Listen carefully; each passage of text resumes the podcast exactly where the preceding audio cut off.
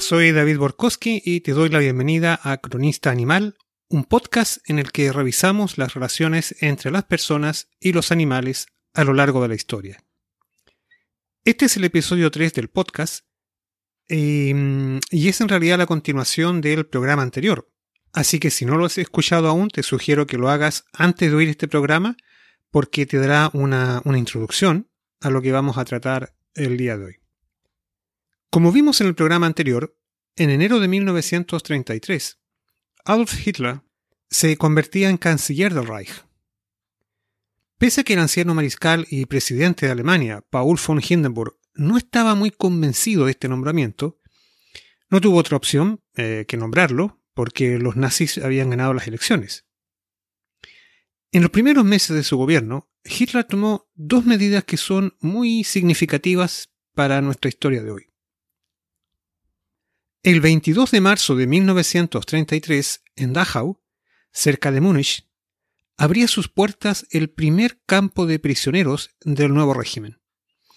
Alojaba entre 100 y 120 internos y unos, unos 50 guardias, más o menos. En la documentación de las SS, esos centros eran conocidos con la sigla KL, del alemán Konzentrationslager, Casi exactamente un mes más tarde, el 21 de abril de ese, año, en el Reichstag de Berlín, se aprobaba la Tierschutzgesetz, o la Ley sobre Protección Animal, o, lo que hoy llamaríamos eh, Ley de Derechos de los Animales.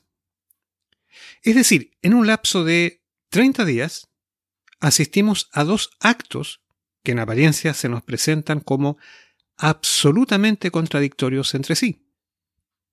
Por un lado, se abre un campo de prisioneros que durante todo el periodo nazi eliminará a unas 40.000 personas, y por otro lado, se publica una ley de defensa de los animales. Bizarro, esquizofrénico, surrealista. Llámalo como quieras. Lo cierto es que, como podrás imaginar, para los historiadores e investigadores de la era nazi, estas medidas que apuntan en direcciones tan opuestas forman parte, son, son un símbolo del puzzle que, que la alienación nazi genera en la civilización occidental. Y es que la sabiduría popular tendía a decirnos que si alguien maltrata hoy a un animal, mañana seguramente hará lo mismo con una persona. Mientras que quien es bondadoso con los animales, con mayor razón lo será también con sus semejantes. Dicho en otras palabras, el trato dado a los animales vendría a ser algo así como, como un, buen predictor o indicador del comportamiento de una persona en sociedad. Algo así como la imagen de Francisco de Asís en la Edad Media o los monjes budistas en, nuestros días. Pues bien, la relación de los nazis con los animales o, la naturaleza da al traste con todo eso. En el breve lapso que gobernaron en Alemania, los nazis demostraron una particular preocupación por los animales y la naturaleza, al mismo tiempo que un absoluto desprecio por la vida de millones de seres humanos. ¿Cómo explicar un comportamiento tan extraño? ¿O será que algo se nos escapa y estamos malinterpretando los hechos? Para comenzar, volvamos a abril de 1933. Hitler lleva apenas tres meses en el poder, y la ley de protección de los animales es todo un hito de la propaganda del nuevo régimen. ¿Qué decía la ley? Bueno, entre otros aspectos, el texto legal penalizaba toda conducta que infligiera un daño eh, innecesario a los animales. Se prohibía su abandono, así como las cirugías sin anestesia. De hecho, la vivisección, o, sea, el hacer cirugías en animales vivos, sé que suena chocante, ¿verdad? Pero créeme que es una, vieja práctica. Bueno, la, vivisección se castigaba con cárcel. El historiador Boris Sachs, un experto en estas materias, apunta que esta ley resultó la más avanzada de la época en lo referido a la protección de los animales, cosa en la que en realidad concuerdan muchos especialistas. En resumen, la ley de abril de 1933 puso a Alemania a la vanguardia mundial en lo que dice relación con la defensa de los derechos de los animales. Tal es así que un año más tarde, en 1934, Estados Unidos otorgó una medalla al canciller alemán en reconocimiento por esta norma legal. Es decir, Hitler, protector de los animales. ¿Qué tal? Pero el Führer no estaba solo en estos asuntos. Su mano derecha, Hermann Göring, a quien ya nos encontramos en el, en el episodio anterior, y por eso te sugiero que si no has escuchado ese programa, lo hagas antes de eh, seguir el, que estamos viendo ahora. Bueno, Hermann Göring declaró en un discurso que enviaría a un campo de concentración a todo aquel que maltratara a un animal. Tal cual. A propósito, hay una, hay una famosa viñeta de un, de un periódico de la época, una caricatura sarcástica, que muestra al obeso mariscal del Reich haciendo el saludo nazi ante un grupo de ratones, conejos y, y otros animales de laboratorio, que igual también la responden con el Heil Hitler. Y es que la ley de abril del 33 significaba también la liberación del, sufrimiento de estos animales que estaban destinados a pruebas científicas de laboratorio. Para usar el lenguaje político de nuestros días, habría que decir que la Alemania nazi se convirtió en el país más progresista con respecto a los derechos animales. ¿Increíble? Bueno, esto es solo el comienzo de la historia. Como decíamos, los historiadores debaten actualmente cómo darle sentido a esta insólita situación de abrir hoy un campo para eliminar personas y mañana promulgar una ley que defienda a los animales. ¿Cuál es la racionalidad detrás de todo esto? Suponiendo que la haya. Entre las posibles respuestas se ha postulado que la preocupación de los líderes nazis por los animales debe entenderse como una manera de congraciarse con la gente y de paso ocultar sus acciones criminales. En otras palabras, la ley de abril del 33 sería un contrapeso a la apertura del campo de Dachau en marzo. Sería algo así como decir, miren, estas personas son tan preocupadas por los animales que nadie podría pensar que le harían daño a alguien. Es como un regreso a esa sabiduría popular que mencionamos al inicio, ¿verdad? Los nazis calculaban que la protección de los animales gozaba del favor de la población, y con ello mejoraba su, imagen pública justo en momentos en que, en paralelo y en secreto, estaban comenzando a instalar los campos de prisioneros para tú ya sabes qué. Los animales vendrían a ser una suerte de pantalla o lavado de imagen, mientras por detrás se hacía el trabajo sucio.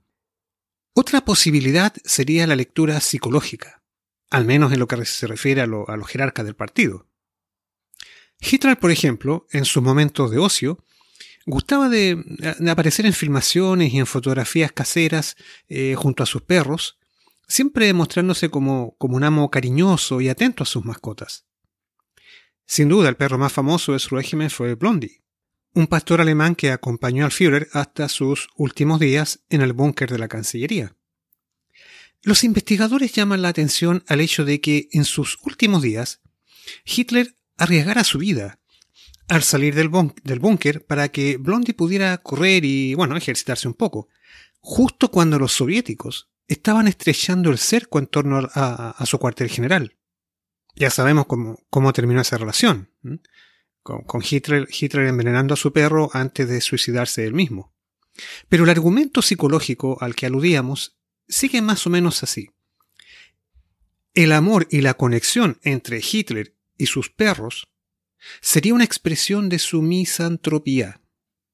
Dicho en otras palabras, su desprecio hacia las personas le obligó a buscar compañía y lealtad entre los animales. Su estrecha relación con sus perros, por ejemplo, actuaría como contrapeso o como compensación a su profunda soledad, al vacío de una amistad sincera y a su necesidad de afecto.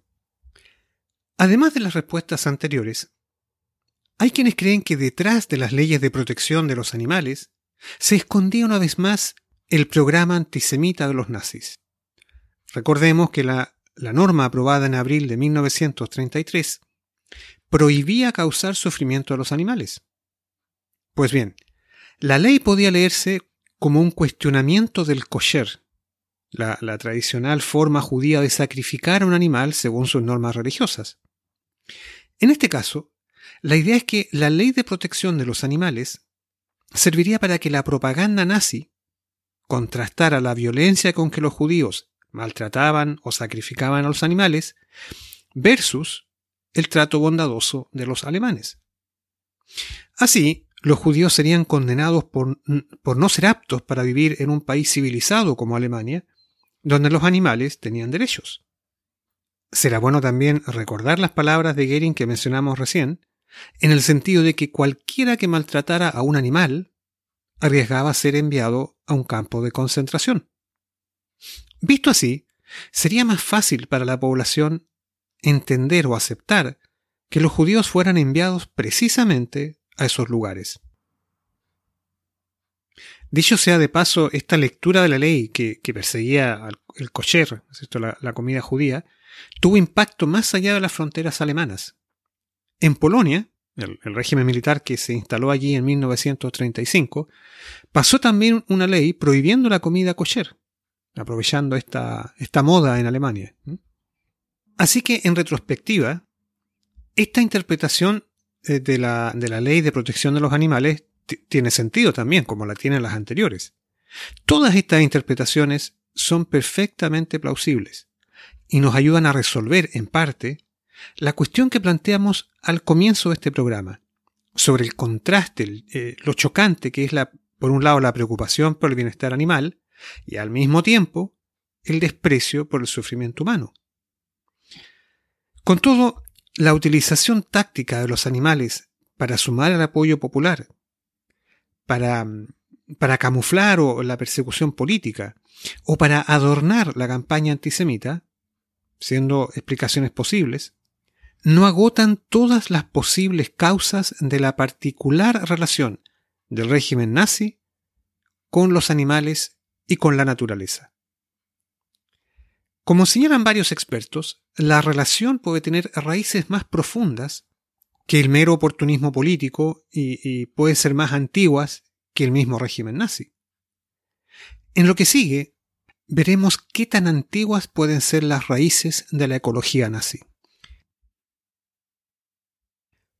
Una de las cuestiones más sorprendentes de la historia germana del 1800, del siglo XIX, es la temprana convergencia entre lo que podríamos llamar el, naturalismo o el interés por la naturaleza y el nacionalismo. Los dos primeros nombres que surgen en esta, en esta dirección son los de Ernst Moritz Arndt y Wilhelm Heinrich Rill, maestro y discípulo respectivamente. El ardiente nacionalismo de Arndt se, mm, se nutrió de la guerra, de la guerra de 1806, cuando Napoleón atacó y derrotó a Prusia, humillando a los soldados germanos e imponiendo en Alemania las leyes francesas. Arndt escribió panfletos tan antifranceses que debió huir, escapar a Suecia para, para librarse de la policía de Napoleón. En realidad, todo el periodo napoleónico de, de intervención francesa en Alemania despertó un sentimiento nacionalista, hasta entonces más bien ausente, en un territorio que, hay que decirlo, estaba dividido entre decenas de estados alemanes independientes. La francofobia que empezó a unir a los ciudadanos alemanes tuvo derivadas inesperadas, como el nacionalismo místico cuasi religioso representado por Arndt. Junto con el filósofo Fichte y escritores como Rückert y Theodor Kerner, el poeta e historiador Arndt planteó la tesis de una enemistad permanente entre Francia y Alemania y predicó el odio contra Francia em, en una serie de, textos, algunos con títulos tan reveladores como Catechismus für deutsche Soldaten, o sea, Catecismo para los soldados alemanes. Sobra decir que catecismo es un término religioso, lo que da atisbos de la trascendencia espiritual que estos autores conectaban con su discurso nacionalista, cosa que, bueno, suele suceder en, estos ambientes. Resulta de particular interés que estos autores aludieran al choque entre las tribus germánicas y las legiones romanas, que tuvo lugar, bueno, en pasado ya muy lejano, allá en la famosa batalla del bosque de Teutoburgo, en la que el líder germano, Arminio, destruyó a tres legiones comandadas por el general romano Varo, en, un desastre que fue uno de los mayores eh, debacles militares de Roma. A lo largo de su carrera, Arndt eh, no solamente despotricó contra los franceses, sino también contra los polacos y los judíos, pueblos a los que consideraba inferiores a los alemanes, y a los que veía como una, una amenaza contra la pureza étnica de Alemania. Tanto la alusión a la batalla de Teutoburgo, como la literatura antifrancesa y antijudía en que, en que participa Arndt, van a ser retomadas, un siglo más tarde, por la propaganda nazi para reforzar la ideología y la política del Tercer Reich. Ahora bien, en el caso específico de Arndt, el relato de la batalla del bosque de Teutoburgo tiene una doble significación. Claro, la más inmediata es la apelación eh, nacionalista, pero también el tema de la naturaleza. La batalla del bosque de Teutoburgo tuvo lugar precisamente en la región forestal de la Germania contemporánea de Roma. Esos espesos bosques hayan sido un símbolo de la antigua Germania, pero a comienzos del siglo XIX, los bosques de la moderna Alemania estaban amenazados por la expansión de la revolución industrial, que recién comenzaba a aparecer en Alemania, y con ello la conversión de los bosques en combustible para las calderas de las fábricas. Tan importante era este tema para Arndt que en 1815, el año de la derrota final de Napoleón, en 1815, Arndt publica un artículo titulado Sobre el cuidado y conservación de los bosques, que es considerado por algunos como el primer texto ecológico en el sentido moderno del término. Claro que para Arndt, la protección de la flora y la fauna alemanas iban de la mano con el folk alemán, el pueblo alemán, cuyo carácter está íntimamente conectado o relacionado con los animales y los bosques de Alemania. En suma, a comienzos del siglo XIX, Arndt nos presenta la primera formulación, digámoslo así, de una estrecha relación entre nacionalismo alemán y naturaleza alemana. Entre paréntesis, te recuerdo que en el programa anterior, esta misma conexión entre el pueblo y los soldados alemanes con sus bosques, bueno, ahí queda bien representada en esa historia y en el papel que juega, por ejemplo, eh, Hermann Goering. Pero bueno, vamos, vamos a Riel, el discípulo de Arndt que mencionamos antes, que también fue eh, historiador, escritor eh, y músico, y que también cultivó esta doble agenda, la del nacionalismo alemán y el cuidado de la naturaleza. Pero Riel le agregó un elemento adicional a la fórmula de Arendt. Riel agregó la crítica a la urbanización, que estaba despoblando el campo alemán.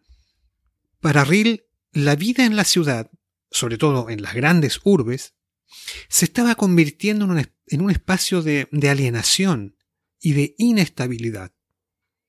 Riel veía esto como una, triste consecuencia más de la ilustración del siglo XVIII. Y así, por ejemplo, eh, Riel va a escribir, ningún periodo empobreció más que el siglo XVIII en el desarrollo de un espíritu comunitario. En 1853, Riel publicó un ensayo titulado Campo y Bosque, en el que llamaba a luchar por los derechos de la naturaleza, y donde advertía que había que salvar los bosques, cito textual, para que Alemania siga siendo alemana. Otra vez, al igual que Arndt, Riel relaciona el futuro de Alemania con su naturaleza y la preservación de sus bosques. Esto es importante subrayarlo. ¿eh? El año 1853, Riel hablaba de los derechos de la naturaleza Impresionante, ¿verdad? Hace un siglo y medio, más de un siglo y medio. Bueno, por otro lado, quizás nos parezca eh, extraña la crítica de Riel a la vida en las ciudades. Pero hay que tener presente que la industrialización del país, de Alemania, fue de la mano con una explosión demográfica jamás vista. Alemania pasó de tener unos 35 millones eh, de habitantes en 1850 a unos 67 millones en vísperas de la Primera Guerra Mundial. Es decir, se convirtió en el segundo país más poblado de Europa después de Rusia. En realidad, la, industrialización como proceso tomó forma en Alemania entre 1834 y 1849, más o menos. Es decir, fue un proceso tardío comparado con los casos de Inglaterra y Francia. Pero luego avanzó con vertiginosa rapidez.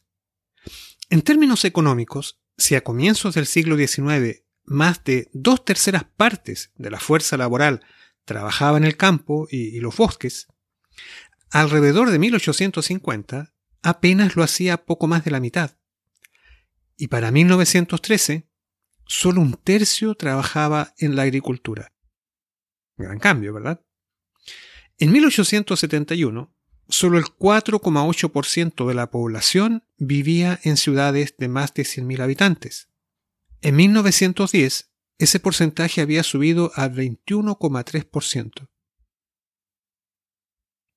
Entre 1882 y 1907, digamos un cuarto de siglo, el porcentaje de la población que trabajaba en la industria pasó de 34,8% a 42,2%. Claramente todas las cifras indican la pérdida de importancia relativa del campo en la vida y la economía de Alemania. Proceso que iba de la mano con la rápida industrialización que experimentó el país desde 1850. Es decir, industrialización, tecnología, vida urbana. Contra este telón de fondo se debe entender la reacción de Arndt y de Riel en relación con el cambio del paisaje en Alemania. Ahora bien, los casos de Arndt y Riel, su ferviente nacionalismo unido a la crítica a la industrialización y su añoranza, su nostalgia por el pasado agrícola de Alemania, todo eso va de la mano con la identificación de un enemigo, el causante de estos males, el proyecto racionalista de la Ilustración del siglo XVIII. Para Arndt y Riel, los filósofos racionalistas causaron la Revolución Francesa, que a su vez dio origen a Napoleón, quien a su vez fue el responsable de las guerras y humillaciones de Alemania. Además, el nuevo régimen político fruto de la Revolución Francesa trajo consigo la industrialización, la destrucción del campo y la naturaleza, el hacinamiento en las ciudades y el materialismo. Contra todo esto, Arndt y Riel predicaron un, regreso a la naturaleza como fuente de un sentimiento nacionalista alemán. Esta crítica a la modernidad industrial y, la nostalgia por la vida preindustrial fue común a muchos escritores e intelectuales alemanes del siglo XIX, dando origen a un, a un movimiento, una tendencia conocido como Völkisch, por el nombre que le asignó el notable historiador y crítico cultural alemán George Mosse en el siglo XX, el movimiento Völkisch. El movimiento Völkisch era una especie de, mm, una especie de derivada del romanticismo alemán de comienzos del 1800 e incluyó a figuras tan importantes como el compositor Richard Wagner, lo que, nos da una idea de su alcance e influencia. Para los pensadores Völkisch, la nueva cultura de, masas, industrial, materialista y citadina resultaba alienante y un peligro contra la esencia alemana. Para revertir esta tendencia, como decíamos antes, los exponentes, los representantes de este, de este movimiento de la ideología Völkisch, predicaban una vuelta a una vida más tradicional, asociada al campo, los bosques y la naturaleza. Contra la sociedad industrial, mecánica, materialista, constitucional, racionalista y urbana, que se identificaba con la, con la Ilustración y la Revolución Francesa, los intelectuales Völkisch se volvieron al pasado y hallaron un punto de referencia en el Volk, el pueblo alemán, entendido casi como un organismo vivo. Ese Volk, como todo organismo vivo, existía en un medio natural y se identificaba con la, con la naturaleza, los animales y los bosques de Alemania. Visto así, el folk puede interpretarse casi como una persona. Y de hecho los autores Völkisch lo consideraban como el colectivo de todo el pueblo alemán, actuando como un solo ser, y por tanto en oposición al individualismo que ellos identificaban con la sociedad industrial. El folk, el pueblo alemán, y su naturaleza en lucha contra la cultura individualista e industrial de la Ilustración. Siguiendo esta línea, vemos que, que el todo, el pueblo alemán, es más importante que un individuo en particular. Y por cierto que el bienestar de cada alemán depende del bienestar del folk, del colectivo. Cuando se consideran todos estos aspectos de la ideología Völkisch, que conectan naturaleza y nacionalismo alemán, así como la superioridad del colectivo por sobre el individuo, uno puede comenzar a vislumbrar rasgos que se asemejan mucho al nazismo que surgirá décadas más tarde.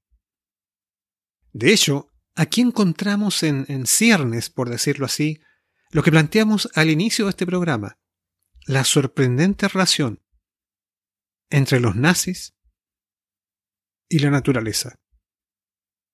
Con el nacimiento del nazismo, en, los años 20 del siglo XX, muchos seguidores Völkisch se convertirán en nazis, pero, pero no todos. Como sea, los nazis no tuvieron que inventar la pólvora.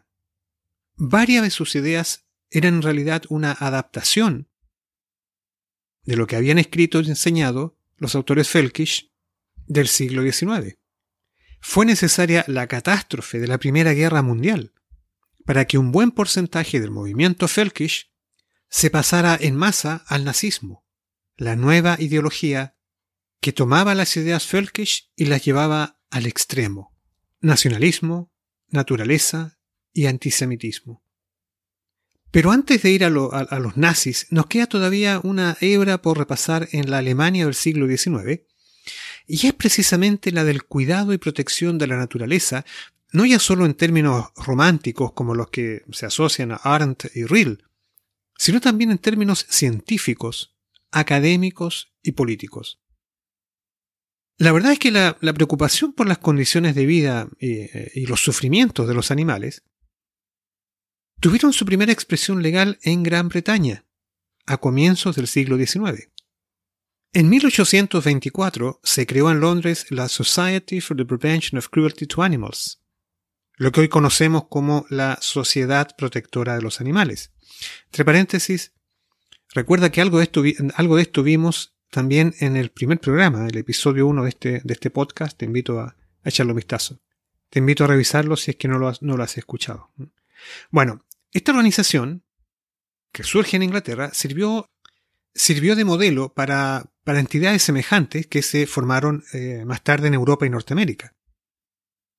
De igual manera, las primeras leyes para combatir el trato cruel a los animales se publicaron en el Reino Unido en 1835 y 1838. Leyes que nuevamente sirvieron como referente para otros países europeos.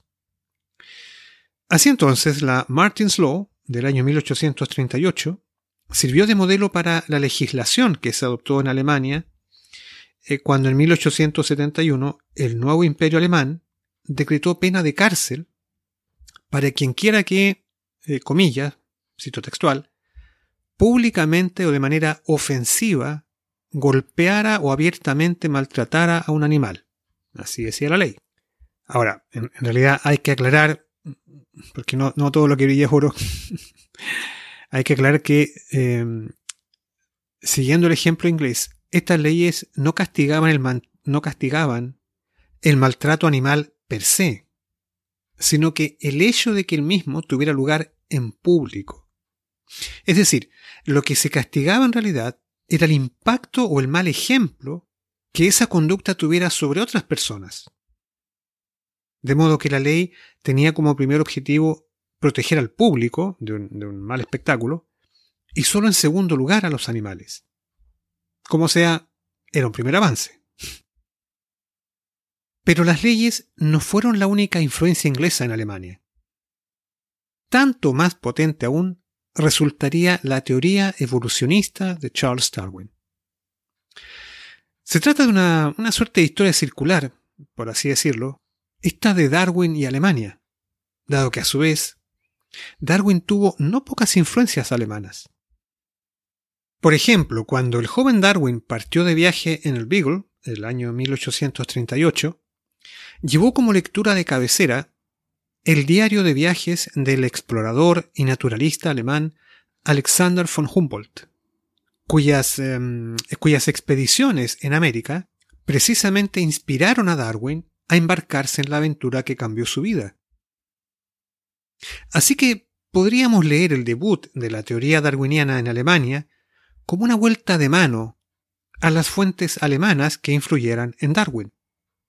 Lo cierto es que El origen de las especies, la obra fundamental de Darwin, que se publicó en Inglaterra en 1859, curiosamente el mismo año de la muerte de Humboldt, apareció poquito después, enseguida, el año 1860, publicada la, versión alemana. Hoy puede ser difícil para nosotros em, dimensionar el impacto que tuvo la, obra de Darwin en la, en comunidad académica alemana de la época.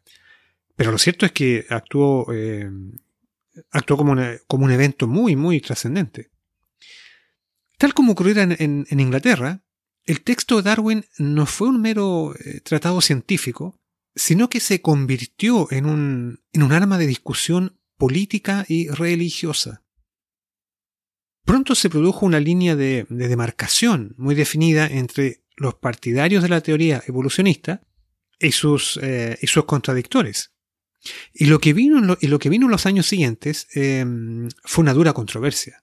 En el bando darwinista, el máximo exponente de la nueva ciencia fue el profesor y biólogo de la Universidad de Jena, Ernst Haeckel, quien en su propia vida eh, encarnó, digamos, la transición desde un creyente tradicional a un científico escéptico. Aparte de toda esta discusión, Heckel es un nombre que vale la pena tener presente porque, como veremos a continuación, ha sido acusado de ser eh, algo así como un puente, un vaso comunicante entre Darwin y Hitler. Es decir, de la teoría darwiniana al nazismo. La verdad es que aquí entramos en un terreno contencioso, por así decirlo, porque si buscas información sobre Ernst Haeckel, vas a encontrar una fuerte polarización, que en realidad se arrastra eh, desde el siglo XIX y que, y que continúa de hecho hasta hoy. Para sus críticos, Haeckel es una especie de, mm, de estafador o manipulador que tergiversó pruebas para defender la teoría darwiniana, que mintió en sus publicaciones científicas, que encabezó una campaña anticristiana, que formó parte de agrupaciones ocultistas o neopaganas, y que al final de sus días apoyó la formación del partido nazi.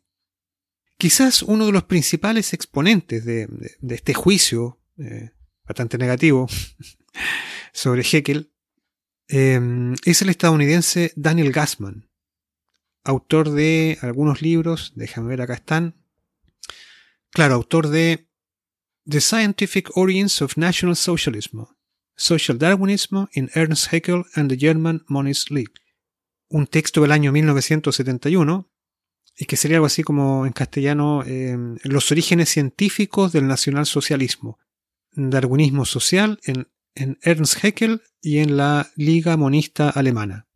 Esa sería la traducción del título en castellano. Bueno, publicó este libro el año 71 y bueno, casi 30 años después, en 1998, publicó Haeckel's Monismo and the Birth, and the Birth of Fascist Ideology, o sea, el monismo de Haeckel y el nacimiento de la ideología fascista. Bueno, en ambos textos, Gassman em, caracteriza a Haeckel como un proto-nazi, ¿eh? un nazi antes del nazismo. Y en ambos libros, Gassman pretende demostrar que la biología nazi se inspiró en las enseñanzas de, o en los libros de Hegel. Eso a grandes rasgos. Muy parecida también es la propuesta de su compatriota, el historiador Richard Weikart, de quien también podemos citar dos textos, em, dos textos importantes en esta línea. El primero, el primero es From Darwin to Hitler, Evolutionary Ethics, Eugenics and Racism in Germany. Bueno, el título es bastante, bastante decidor, ¿cierto? Eh, sería de Darwin a Hitler. Ética evolución, evolucionaria o evolucionista, eugenesia y racismo en Alemania. Este es un libro del año 2004.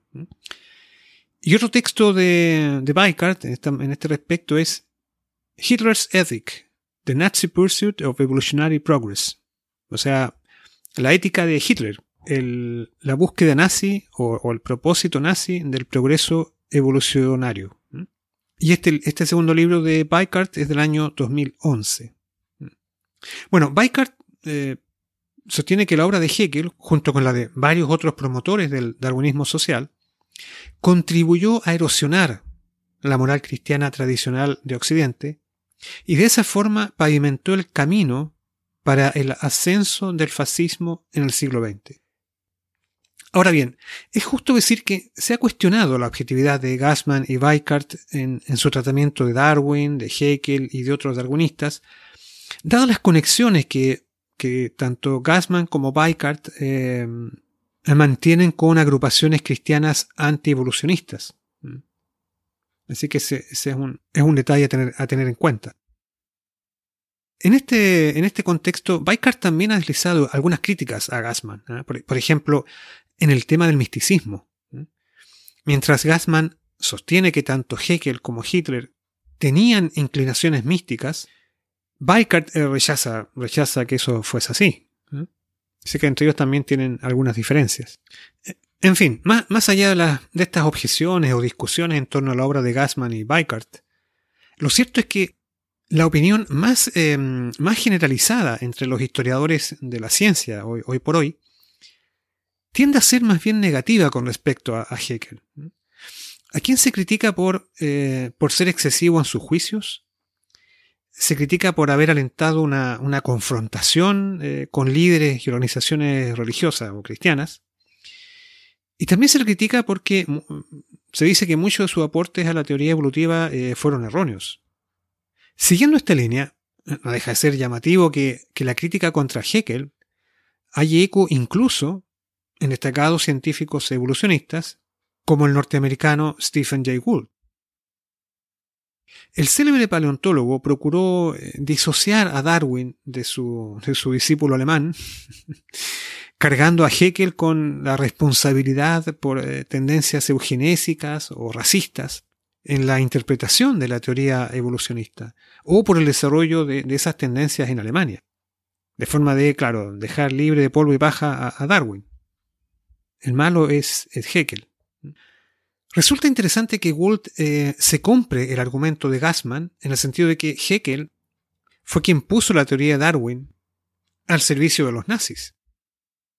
Y también que Hegel introdujo lecturas místicas en la teoría evolucionista al propagar la, idea de que la evolución tiende hacia el progreso en función de algún factor no material. En otras palabras, según Gould, la teoría de Darwin era no teleológica, no perseguía ningún propósito o, progreso per se, mientras que la versión dada por Hegel sí eh, tomaba una, una visión, un sentido teleológico eh, que era lo contrario, dice Gould, de lo que había enseñado Darwin. Bueno, dicho esto, no deja de ser irónico que, por otro lado, se criticara a Haeckel por ser materialista, y que esa crítica provenga nada más y nada menos que de Madame Blavatsky, que por si no lo sabes, es la fundadora de la teosofía. Es decir, desde el punto de vista de la máxima representante del ocultismo y el esoterismo occidental del siglo XIX, resulta que Haeckel es un materialista. A fin entonces, ¿quién es Haeckel? ¿Un místico o un materialista? ¿Con qué nos quedamos? ¿Mm? Ahora bien, si hablamos de intelectuales alemanes del siglo XIX que van a ser asociados posteriormente con el nazismo del siglo XX, Haeckel no es el único en esta lista. Otro nombre incluso más célebre es el de Friedrich Nietzsche. Se trata de una, historia curiosa, dado los paralelismos entre Haeckel y Nietzsche. Mira, ambos eran prusianos. Ambos crecieron en familias protestantes. Ambos eran monárquicos. Ambos perdieron su fe cristiana allá por la década de 1860. Ambos postularon alternativas anticristianas. Y en ambos casos, la experiencia de la muerte tuvo, tuvo algo que ver en todo este proceso. Vamos por parte.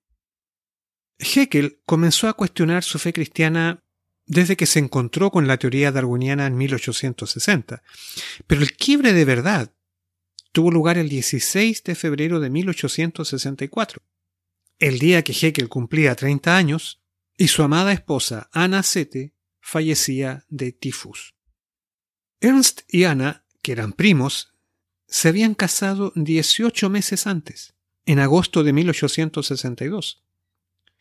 Y el impacto de, la muerte de su mujer fue tan devastador para Haeckel que ni siquiera fue capaz de asistir al funeral de su, de su esposa.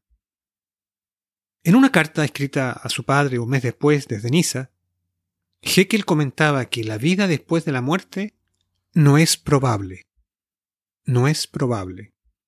Es decir, la pérdida de su esposa puso fin a su fe en Dios y en la Iglesia. El caso de Nietzsche tiene cierto parecido. Nietzsche perdió a su padre cuando apenas era un niño de cinco años, y uno de sus biógrafos más reputados, Julian Young, sugiere que Dada la estrecha relación entre padre e hijo, esa temprana pérdida pudiera explicar el anticristianismo del Nietzsche adulto. En cualquier caso, Nietzsche también renunció a su fe cristiana allá por el año 1865, pero, pero no por haber leído a Darwin. En su caso, al parecer, fue la lectura de La vida de Jesús, un libro de David Federico Strauss, lo que lo convenció de que la Biblia no era creíble. Pero aparte de esos paralelos, que de por, sí son interesantes, Heckel y Nietzsche comparten otro rasgo también llamativo para nuestra historia. Ambos simpatizaron con el panteísmo. Etimológicamente hablando, panteísmo es la creencia de que todo es Dios. Dios es el viento, el agua, la luz, la tierra, en suma, todo el mundo material que percibimos con nuestros sentidos, eso es Dios. Claro que la palabra Dios aquí tiene un sentido más bien metafórico. Como dijimos antes, ambos hombres abandonaron la creencia en el Dios cristiano, y en ese vacío el panteísmo, bueno, siempre es una opción. Como alguien dijo alguna vez, el panteísmo es una, mm, una versión más diplomática del ateísmo y en cierto sentido es lo que eh, vemos que ocurre en el caso de Haeckel y Nietzsche. Haeckel, por ejemplo, fundó en 1906 la Deutsche Monistenbund, o la Alianza Monista Alemana, cuya ideología monista daba forma al panteísmo científico de Haeckel y representó su respuesta a los ataques que recibió desde las iglesias protestantes alemanas, que se quejaban del, tono anticristiano que percibían en, sus textos. Bueno, tan perdidos no andaban los pastores alemanes porque la Alianza Monista, que logró convocar a, a unas 6.000 personas aproximadamente, sirvió eh, en lo fundamental como un, referente de un sentimiento anticlerical, una idea de reducir la influencia de los estamentos religiosos y dar paso a lo que hoy llamaríamos una sociedad secular. Por ahí van los tiros del monismo o panteísmo en el que se embarcó Hegel. Ahora bien, no deja de ser interesante que el panteísmo o cierta forma de neopaganismo caracterizara también a quien es considerado, em, vamos a decir, uno de, uno de los mayores representantes de la cultura alemana. Nos referimos, claro, a Wolfgang Goethe. Este célebre polímata, esta palabra, ¿qué, quiere decir? Polímata es la persona que abarca muchísimos temas, muchísimas materias distintas. Bueno, este, este polímata alemán, Goethe, fue a la vez una, una fuente de inspiración, tanto para Hegel como para Nietzsche. Hegel, por ejemplo, aunque se nos presenta como, como un darwiniano, la verdad es que la verdad es que vio la teoría de Darwin como una validación, quizás incluso una derivada de las ideas de pensadores alemanes, en especial de Goethe. Nietzsche, por su parte, vio en Goethe a otro adorador de Dionisio, el dios griego del exceso, lo que nos recuerda de paso la inclinación mitológica y pagana que es común a Nietzsche y a Goethe. Para Nietzsche, Goethe es, em, un idólatra de la naturaleza, literal un idólatra de la naturaleza, un renacentista, o como se dirá en ciertos círculos, un representante del regreso a la naturaleza. Goethe también eh, va a ser conocido como el pagano de Weimar, por la ciudad en la que ejerció y residió gran parte de su vida. Y fue precisamente en esa pequeña localidad alemana, Weimar, donde varias décadas más tarde moriría Nietzsche el 25 de agosto del año 1900. Su hermana decidió eh, que fuera allí que falleciera Nietzsche, en la misma ciudad donde estaba sepultado Goethe. Es decir, dos paganos juntos en Weimar. Pero, me dirás, ¿Nietzsche pagano? ¿No que el célebre filósofo era ateo? Bueno, la verdad es que Nietzsche detestaba el cristianismo y proclamó la muerte del Dios cristiano. Pero la religión siempre fue importante para Nietzsche, a tal punto que creía firmemente que una sociedad o una nación sin un vínculo espiritual o, digamos religioso estaba condenada a la extinción. Nietzsche era ateo con respecto al cristianismo, pero era un ferviente creyente o buscador de otras formas alternativas de religiosidad o de espiritualidad. Y de ahí que buscar esas alternativas en la mitología, y en especial en la mitología griega y la variante dionisiaca. Por otro lado, hoy en día basta con buscar un poco en, las noticias o, en Internet para encontrar casos de personas que, se declaran ateas y que no tienen problemas de eh, participar en cultos mistéricos o en agrupaciones ocultistas incluso en sectas que se autoproclaman satánicas. Hay, entrevistas por ahí que indican eh, que en estos casos el ateo suele sentirse atraído a estas subculturas por una búsqueda del desenfreno. El desenfreno. Dato curioso que nos lleva, nos retrotrae de nuevo a Nietzsche, porque un rasgo idéntico es lo que atrae al filósofo alemán hacia lo dionisiaco. El desenfreno. Bueno, en cualquier caso, y volviendo a nuestro tema, un rasgo común a Goethe, a Hegel y a Nietzsche es su rechazo al cristianismo, a su teología y a sus iglesias, y en cierto sentido, un reemplazo del cristianismo por una espiritualidad diferente, por ejemplo, una de tipo panteísta, inspirada en el filósofo holandés Spinoza, que era un modelo referente de, panteísmo. Igualmente interesante es la conexión de la Naturphilosophie, o filosofía de la naturaleza, como un, enfoque científico y filosófico que, era común o que unía a Goethe, a Hegel y a Nietzsche. Aunque este, este, es un tema que, que de por sí da para mucho, para mucho tema, nuestro único interés por ahora es destacar que para la Naturphilosophie la biología resultaba fundamental y precisamente lo biológico es un tema central para Goethe, a quien, eh, como vimos, Hegel consideraba un, un, antecesor de Darwin. Bueno, ni hablar que para Hegel la biología era fundamental porque Hegel era un biólogo. Y en el caso de Nietzsche, el tema biológico se volvió prioritario desde la década de 1880, cuando se volcó a estudiar la teoría de la evolución. Pero lo importante es recordar que la biología fue un aspecto fundamental de la obra de estos tres autores alemanes. Sin ir más lejos, debemos tener presente que fue en el siglo XIX que el lenguaje reflejó este renovado interés por las ciencias de la vida. En 1802, el francés Jean-Baptiste Lamarck y el alemán Gottfried Treviranus, de forma independiente por separado, acuñaron la palabra biología.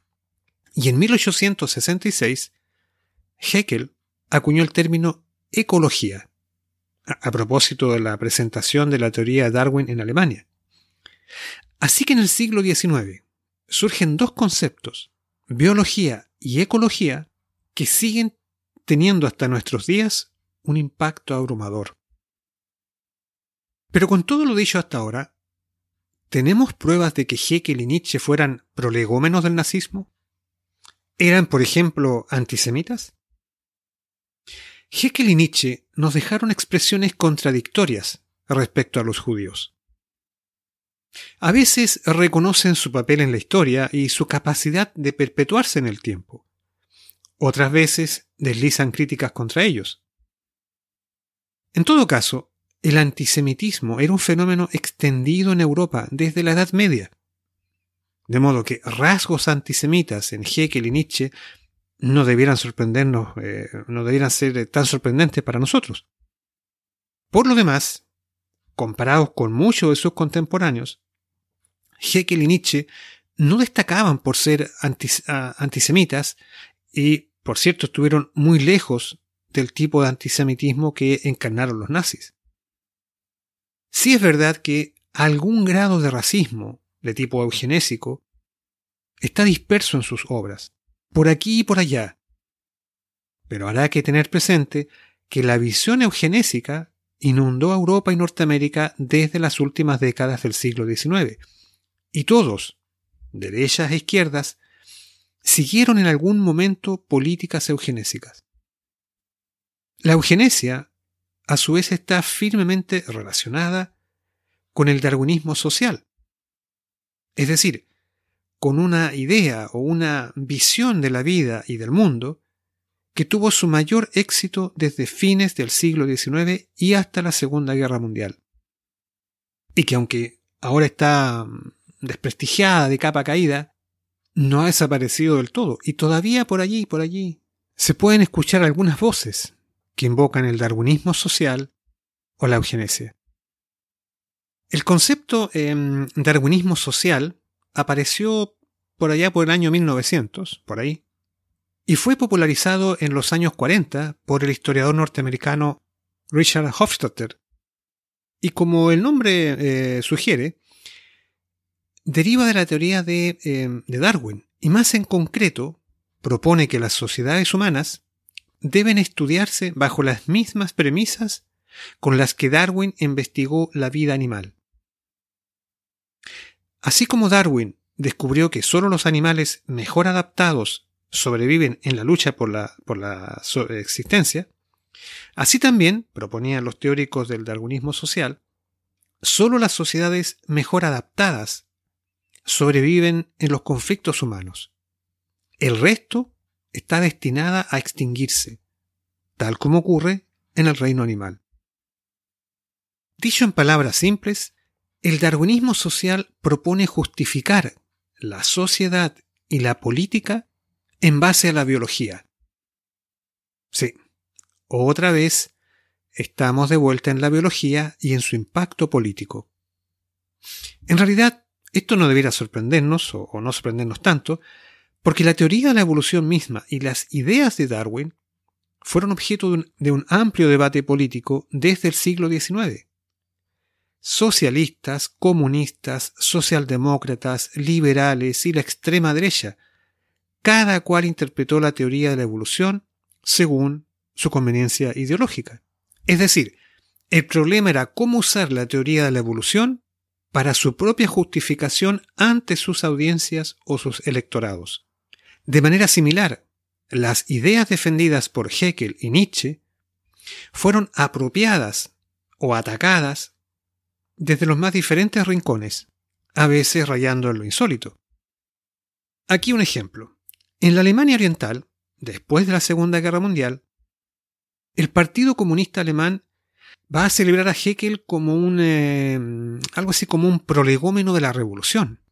Sobre todo porque la crítica de Heckel contra el cristianismo y las religiones fue aplaudida nada más y nada menos que por Vladimir Ilich Lenin, quien en 1908 interpretó a Heckel y sus ideas como un, cito textual, arma de la lucha de clases. Heckel como una arma de la lucha de clases. Wow. Cuesta imaginar que Heckel, un hombre de tendencias más bien liberales, monárquico y en algún momento defensor de Bismarck, se hubiera sentido a gusto homenajeado por un régimen comunista. Pero en fin, cosas de la política. Pero si los comunistas podían identificarse con Heckel, como te imaginarás, los nazis con mucha mayor razón. Lo que estamos diciendo aquí es que la ciencia tiene una prolongada y estrecha relación con la política. Cuestión que en realidad no es ninguna novedad. Pero no podemos cerrar esta revisión de los antecedentes de la ecología nazi sin mencionar al filósofo, crítico cultural y psicólogo alemán Ludwig Klages. Uno de los em, dato curioso, ¿eh? él es uno de los fundadores de la grafología, considerada una pseudociencia por muchos, y que además fue postulado en algún momento nada menos que al Premio Nobel de Literatura. un dato no menor, digamos. al menos en esos tiempos, no a cualquiera lo nombraba, lo nominaban al, Premio Nobel. Bueno, Klages se, mm, se, identificó con la Lebensphilosophie, o la filosofía de la vida, o lo que, lo que se conoce también como vitalismo, es decir, la, idea, la tendencia filosófica de que la vida humana se explica en base a una, a una fuerza vital, la voluntad de poder, de la que hablaba Nietzsche, por ejemplo. Y que esa fuerza vital no es, eh, no se reduce, no puede ser reducida a explicaciones mecánicas como las que gusta la ciencia, incluso eh, la teoría de la evolución darwiniana. De ahí el énfasis en la Lebensphilosophie, la filosofía de la vida, el énfasis en la biología y en la psicología. Para los críticos, sobre todo de izquierdas, la Lebensphilosophie, que arranca en el siglo XIX, es casi una puerta de entrada que, o que le pavimenta el camino al nazismo. Y si bien se suele decir que los nazis malinterpretaron a Nietzsche, hay otros que resumen la relación con cierto grado de, sarcasmo. Por ejemplo, el investigador Jeffrey Herf eh, apunta lo siguiente, cito textual. Pese a que la Lebensphilosophie no era un subjetivismo exclusivamente de derecha, era una de aquellas tradiciones alemanas que contenía un fondo de metáforas que entraron dentro de la ideología de derecha. Si Nietzsche, por ejemplo, fue mal interpretado, la mala interpretación fue notablemente consistente. La mala interpretación fue notablemente consistente. La sorna con la que escribe Herf es eh, bastante sutil. Bueno, aunque doctorado en química, Klages no ejerció como químico, pues su verdadero interés estaba precisamente en las ciencias de la vida y en la psicología. La influencia de Nietzsche explica que Klages diera prioridad al instinto por sobre la razón y a la vida biológica por sobre la civilización. Dicho en otras palabras, el discurso contra la racionalidad de la ilustración, que, ya, ya vimos antes era prominente en el movimiento Völkisch, y que tenía varios puntos en común con la filosofía de Nietzsche, constituye asimismo un aspecto destacado del sistema de Klages. Visto así, la obra de Klages guarda muchas similitudes con la de Ernst Jünger, Oswald Spengler y Martin Heidegger. Personajes todos con los que entramos dentro del radio de influencia del nazismo en el siglo XX. Jeffrey Herf, al que citamos antes, sitúa a Klages dentro de la revolución conservadora que tuvo lugar en Alemania en las primeras décadas del siglo XX. Una revolución conservadora inspirada, inspirada en el movimiento Völkisch, antitecnológica y que clamaba por el regreso a la naturaleza. Según Herf, la obra de Klages, Der Geist als Widersacher der Seele, así como La mente como antagonista del alma, que fue publicada en tres volúmenes entre 1929 y 1931, dice Herf, textual, fue el más elaborado ataque sobre la racionalidad científica y tecnológica que emergió de la revolución conservadora. En esta obra, Klage desarrolla la historia humana como la creciente dominación de la mente, en alemán Geist, sobre el alma de la conciencia sobre los sueños y la fantasía, de los conceptos y la lógica sobre la imaginación y el mito. Esta mente todopoderosa caracteriza, por ejemplo, al cristianismo, al marxismo y al liberalismo, a la ciencia y a la tecnología moderna. Klages apunta aquí que, textual, la máquina puede destruir la vida, pero jamás crearla. La máquina puede destruir la vida, pero jamás crearla. Con frases así, Klages está contrastando la tecnología sin alma versus el alma humana que se nutre de la naturaleza para existir. De ahí la dicotomía tecnología versus naturaleza en la visión ecológica de Ludwig Klages. Pero esa no es toda la historia. Para entender la importancia de Klages como un antecedente de la ecología nazi, debemos dirigirnos a una obra menor de su producción literaria, titulada Mensch und Erde, Hombre y Tierra, del año 1913, que es en la cual eh, expone quizás con mayor claridad su discurso ecológico, en términos que nos van a sonar extraordinariamente actuales.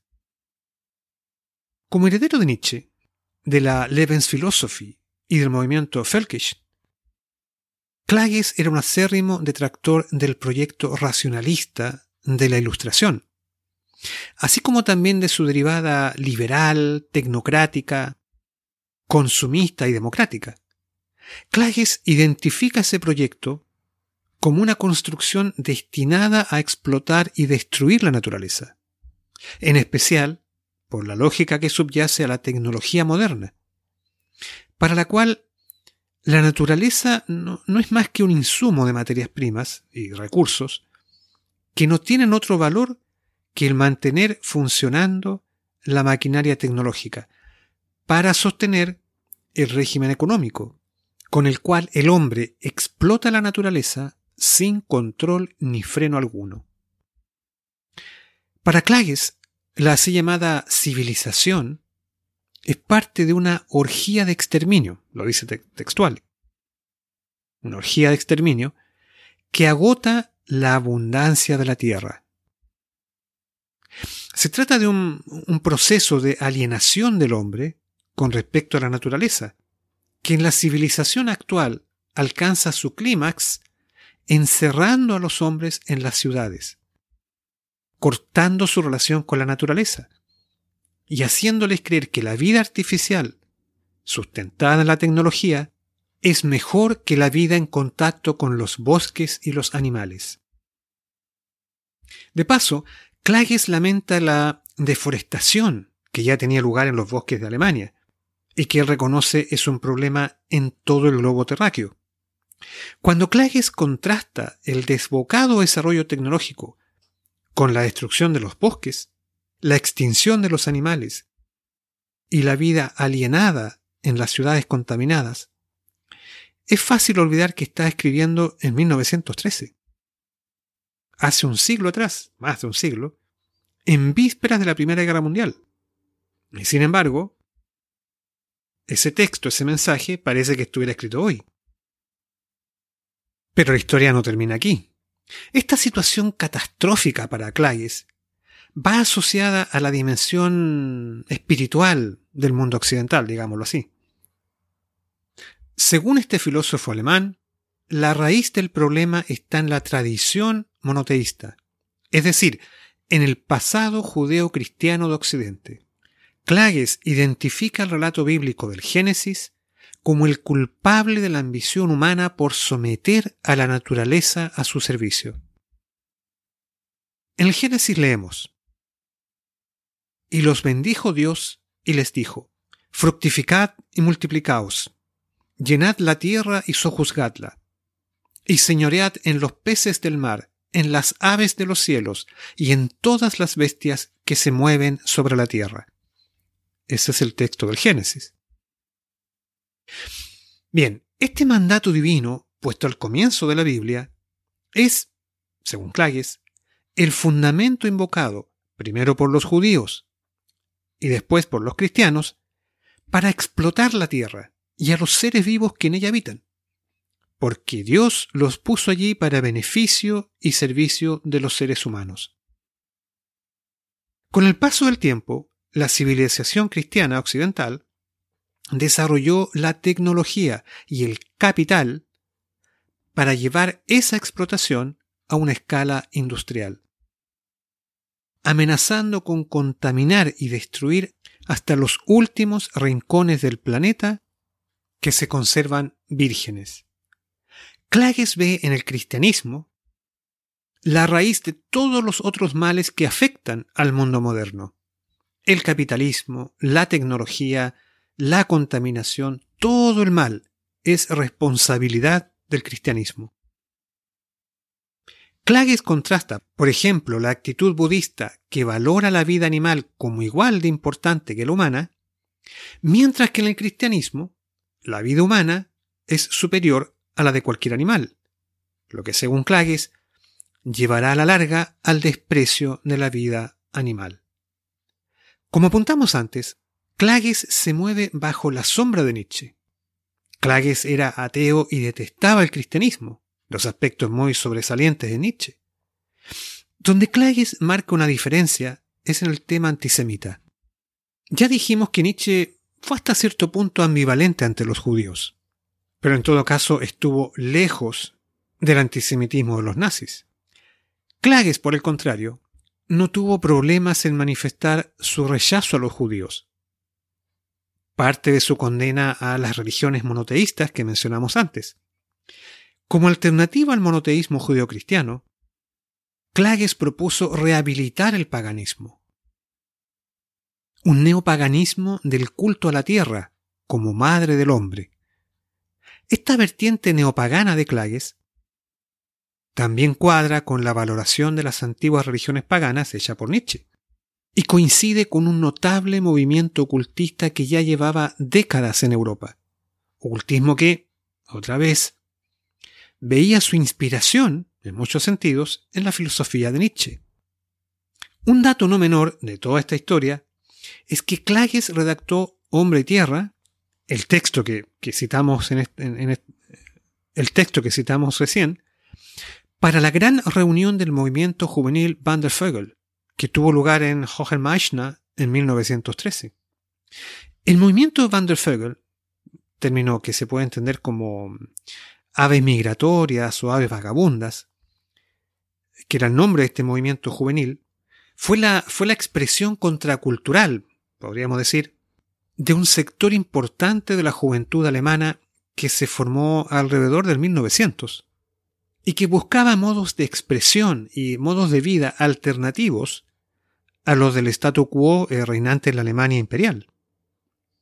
Ante este gran conglomerado de jóvenes alemanes reunidos allí en 1913, Klages presentó su mensaje de ecología, paganismo y antisemitismo. Quizás por lo mismo, no nos debiera sorprender que más tarde, tanto la filosofía de Klages como el movimiento Van der Vogel van a ser absorbidos por el partido nazi cuando éste alcance el poder en los años 30. Bueno, con todo lo dicho hasta ahora, podemos volver a nuestro planteamiento inicial a propósito del fuerte contraste que notamos en los primeros meses del gobierno de Hitler, cuando se abre el campo de concentración de Dachau, y un mes después se inicia, se da inicio a la legislación para proteger a los animales. Ya dijimos que para algunos expertos estamos ante un brutal oportunismo político. La protección de los animales no es otra cosa que una artimaña para desviar la atención del trabajo sucio en Dachau y limpiar de paso la imagen de los nazis ante la población. Por cierto que este tipo de explicación es plenamente compatible con la brutalidad y el oportunismo de los nazis. Pero por otro lado, la conexión entre los nazis y los animales o la naturaleza no se agota solo en una cuestión puramente coyuntural o de conveniencia eh, política del momento. Al extender la mirada hacia el siglo XIX alemán, el ejercicio que acabamos de hacer, surgen otros muchos elementos que van a contribuir también a delinear la relación entre los nazis y la naturaleza. Entre esos factores, uno de los más importantes es sin duda el movimiento Völkisch, porque como vimos a lo largo de este programa, se trata de, un movimiento, de una ideología que conecta el nacionalismo alemán con la preocupación por la naturaleza y el antisemitismo.